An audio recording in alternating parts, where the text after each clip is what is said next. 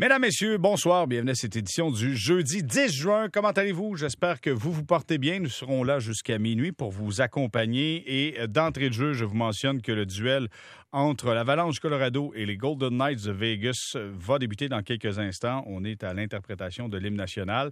Et euh, je vous rappelle que l'Avalanche Colorado fait face à l'élimination ce soir. Victoire des Golden Knights, mais ces derniers remporteraient en 6 cette série et seraient les adversaires du Canadien de Montréal en demi-finale de la Coupe Stanley. Donc, voilà la situation. On va suivre ce match pour vous tout au long de la soirée. Je vais vous donner des mises à jour, savoir où on s'en va où là-dedans. J'ai l'impression que le Colorado va vouloir éviter euh, de perdre en 6 quand on a pris les devants 2-0 dans la série. Mais Vegas semble en mission. Fait donc, on aura la chance de voir tout ça. Maintenant, allons faire un résumé de cette journée chez le Canadien qui était sur la patinoire aujourd'hui. Martin McGuire est avec nous. Salut Martin. Bonsoir Jérémy. Martin, donc, fini le gymnase. Aujourd'hui, on embarque sur la glace, c'est ça? Oui, effectivement, après euh, une première journée hors glace avec la visite de Bob Gainey et tout, euh, là l'équipe est allée sur la glace aujourd'hui. Je vous dirais là, une bonne euh, presque 40 minutes d'entraînement assez solide, assez intense. J'ai bien aimé, Jérémy.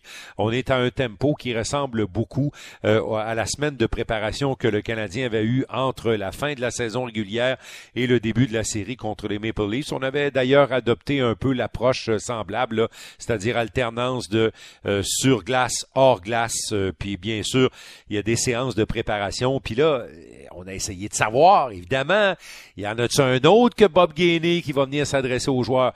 Oui, il y en a un autre. Ah mais oui? hein, on ne le saura pas. Ah, ben mon Dieu, c'est intéressant. On, on va peut-être le savoir après. Parce Ah, que parce que Dominique Ducharme euh, patinait un petit peu là-dessus, puis là, il a fini par dire qu'il préférait garder ça euh, à l'interne. J'imagine qu'un Guy Carbonneau serait pertinent. Comme ça. Écoute, sais-tu quoi? Tu sais, puis euh, je, je pensais également, je pensais également à Guy Lafleur, puis tu sais, Ah, tu peux aligner, euh, tu peux aligner une dizaine de noms là, puis euh, tu sais, il y a sûrement là-dedans des histoires euh, intéressantes à raconter. Euh, même un gars comme Jacques Lemaire, qui est un ancien coach, mais qui a eu les, qui a joué les grands matchs avec le Canadien de Montréal et qui, qui a été, euh, tu sais, euh, lui, euh, son chandail numéro 25 est pas accroché en haut là, mais tabarouette que ça a été un joueur important pour euh, pour les autres joueurs de talent qui l'entouraient. Écoute, on, on pourrait faire une liste jusqu'à demain matin, puis on pourrait probablement trouver des noms intéressants. Non, les choix sont multiples. Parlons de- d'Alexander Romanov Oui. Il, était, Oui. il, il était là, il vous a parlé. Il était là, Ah, il était oui. là, il était de bonne humeur. Là, il a pris, il a continué de prendre des rotations avec euh, Gustafsson à la défense. Là. Euh, John Merrill est pas prêt encore, il ne patine pas. Euh, progresse hors glace, mais patine pas. Euh, non, même chose pour Jeff Petrie, il sera pas prêt pour le début de la série contre le Colorado. Euh, Puis là, ben, on a amené Kel Fleury euh, avec le groupe des huit défenseurs parce que on va amener huit défenseurs au Colorado ou à Vegas parce que on peut pas prendre de chance, euh, Jérémy, bien évidemment. Là, c'est quand même une distance assez importante, là, Montréal, euh, ou Montréal, Nevada. Alors, on veut avoir de la profondeur si jamais il arriverait quelque chose euh, au premier match ou même avant le premier match ou pour le deuxième. Alors, c'est pour ça qu'on a pris ces mesures-là. Alors, Romanov, je dirais pas, rien n'est assuré dans la vie, mais il, est quand même assuré d'une certaine façon de commencer la série. Il nous a parlé aujourd'hui avec euh, le large sourire qu'on lui connaît. Il nous a expliqué ce qu'on lui a expliqué, pourquoi il n'a pas joué au début de la série. Et Dominique Ducharme, lui, nous a dit en quelque sorte, avec Romanov, un joueur qui est rempli d'énergie, ben, il faut parfois canaliser pour le faire focuser sur quelque chose, quelques éléments bien précis pour justement qu'il puisse évoluer euh, à l'intérieur d'un cadre où il va réussir. Alors écou- écoutons Romanov, mais d'abord l'entraîneur du champ. On est content de la façon qu'il a réagi dans le match, euh, dans le dernier match. Oui, il y a beaucoup d'énergie. Euh, même que c'est quelque chose qui, tu sais, on veut pas qu'elle perde. C'est toujours mieux d'en avoir trop que d'avoir à pousser sur un joueur. Mais il, est actif. Il est actif, puis euh, des fois, il faut prendre le temps de, de l'amener puis de, de le focuser sur euh, sur des choses qui sont précises pour qu'il continue à progresser. Uh, yeah, uh, I, I, I know the reason, uh, but uh, I think that uh, in the end of the season, just uh, maybe last uh, seven games I played not good, and uh, and it, it's just, just coach uh, coach decide, and uh, I trust coach. That's better for team maybe. Alors, euh, j'ai confiance au coach. Euh, c'est 1 à 0. L'Avalanche vient tout juste de, marquer, dans les premières secondes du match. Alors, euh, j'ai confiance au coach dans la décision, le jugement des coachs. J'ai plus ou moins bien joué dans les derniers matchs. Écoute, tu aurais dû voir son large sourire quand il nous a raconté comment il avait vécu le premier match des séries, qui a pas joué avec les spectateurs. J'avais les larmes aux yeux de, de penser l'atmosphère puis ce qui régnait comme émotion, mais malheureusement, il pouvait pas jouer. Il nous a parlé également de son premier match match. Euh, il était, il était vraiment prêt pour ce match-là.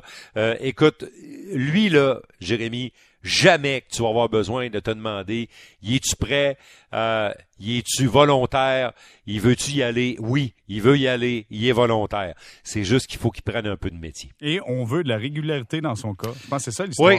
Absolument. Puis, euh, tu sais, la régularité, c'est important pour tous les joueurs. Et c'est important aussi même pour les plus vieux, même pour Josh Anderson. On a abordé la question avec l'entraîneur Dominique Ducharme. Josh Anderson n'a qu'un seul but depuis le début des séries. Il est moins 4. Euh, il évolue euh, comme ailier droit avec Jesperi Kotkaniemi et Paul Byron. Il a, fait sentir sa présence dès le début de la série contre les Leafs. Après, ça a été un petit peu plus difficile. Il s'est repris. Il a eu un bon septième match euh, contre les Maple Leafs de Toronto sans pour autant marquer de but. on est en attente de régularité, l'entraîneur nous dit. On veut pas qu'il se mette à courir partout pour pour être physique puis pas être à sa place. C'est pas non plus le but. Mais euh, en général, euh, j'aime ce qu'il fait, mais je suis certain aussi qu'il y, a, un autre niveau qu'il peut atteindre, puis la constance en fait partie euh, de la réussite dans son cas.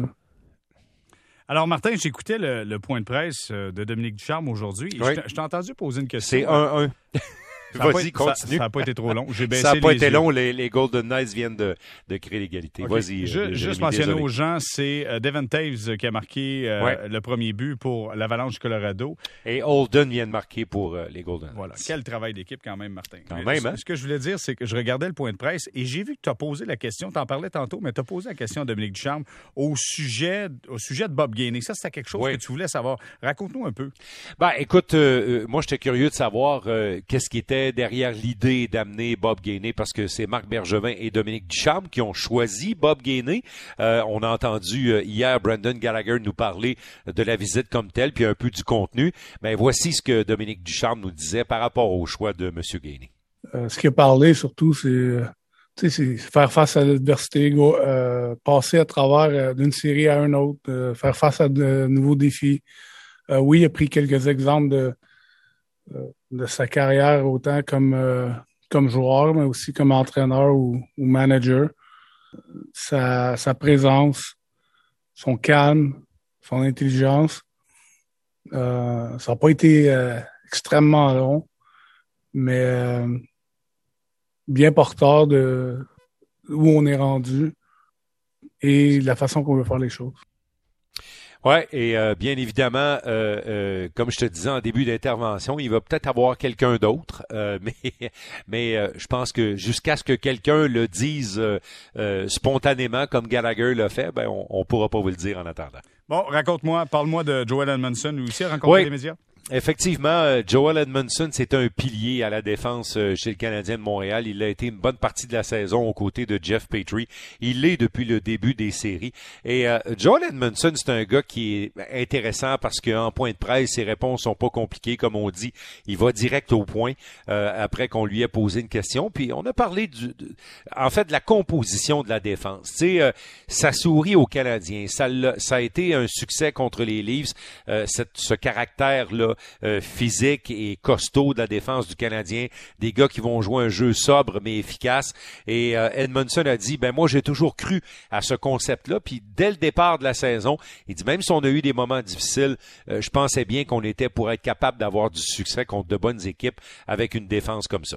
Honestly, throughout the full the full season, um, obviously we had some injuries on the back end here and there, so different guys have to step up, and you know that's where the depth comes in, and then you know, Burge brought a couple guys in at the deadline to help us out. So, um, but we, we knew we had a a good squad the whole year. Uh, obviously, there was ups and downs, but we believed in each other, and um, it's definitely paying off now.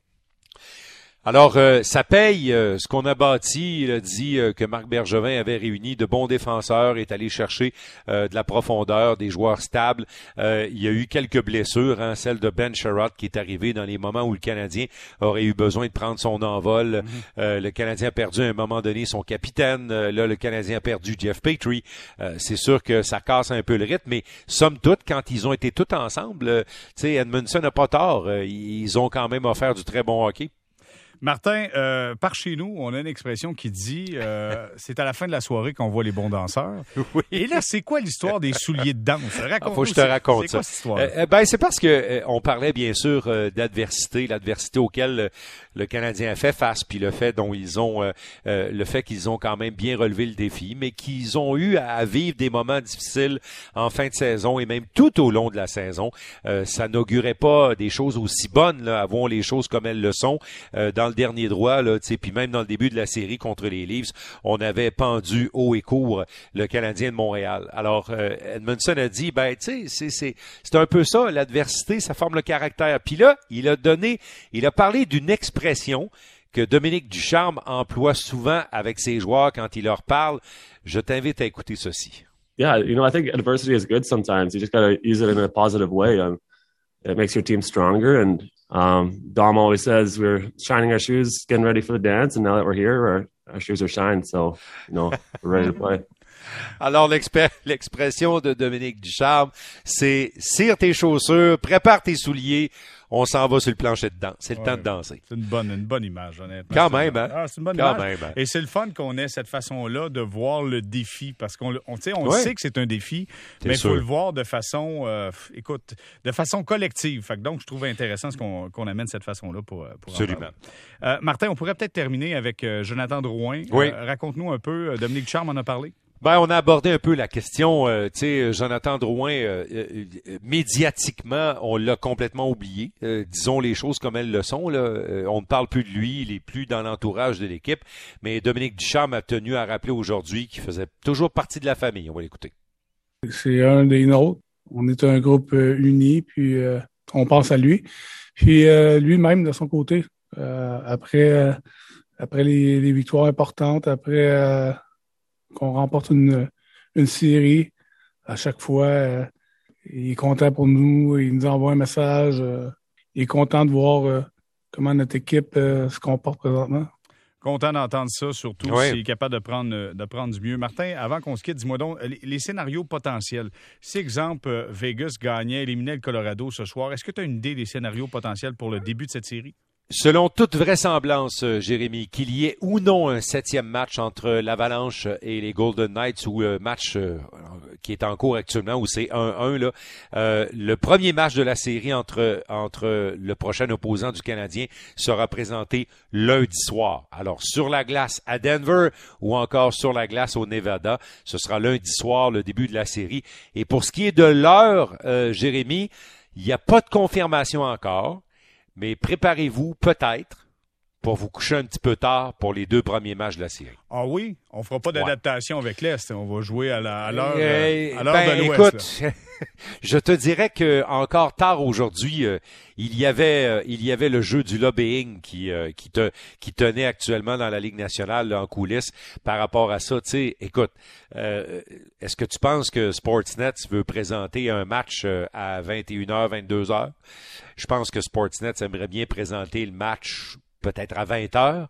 Euh, si c'est au Colorado, ça pourrait être 20 heures. Mais j'ai pas l'impression qu'on va y aller en bas de 21 heures si le match est à Las Vegas. Alors, euh, ça tire, là, c'est le jeu du, euh, c'est le jeu de je tire la couverte de mon bord, tu tires la couverte de, du tien. Alors, c'est un peu ça. C'est pour ça qu'on n'est pas en mesure de le confirmer, mais mettez ça à l'agenda. Lundi, le Canadien devrait commencer sa série euh, contre soit l'Avalanche ou les Golden Knights. On prépare le café et nous serons prêts. Martin McGuire, toujours un plaisir. Merci d'avoir été avec nous. Certainement. Bonne soirée, bon show. Merci, au revoir. On s'arrête quelques instants pour retour. Je fais un résumé de ce qui se passe présentement dans ce match entre l'Avalanche du Colorado et les Golden Knights de Vegas.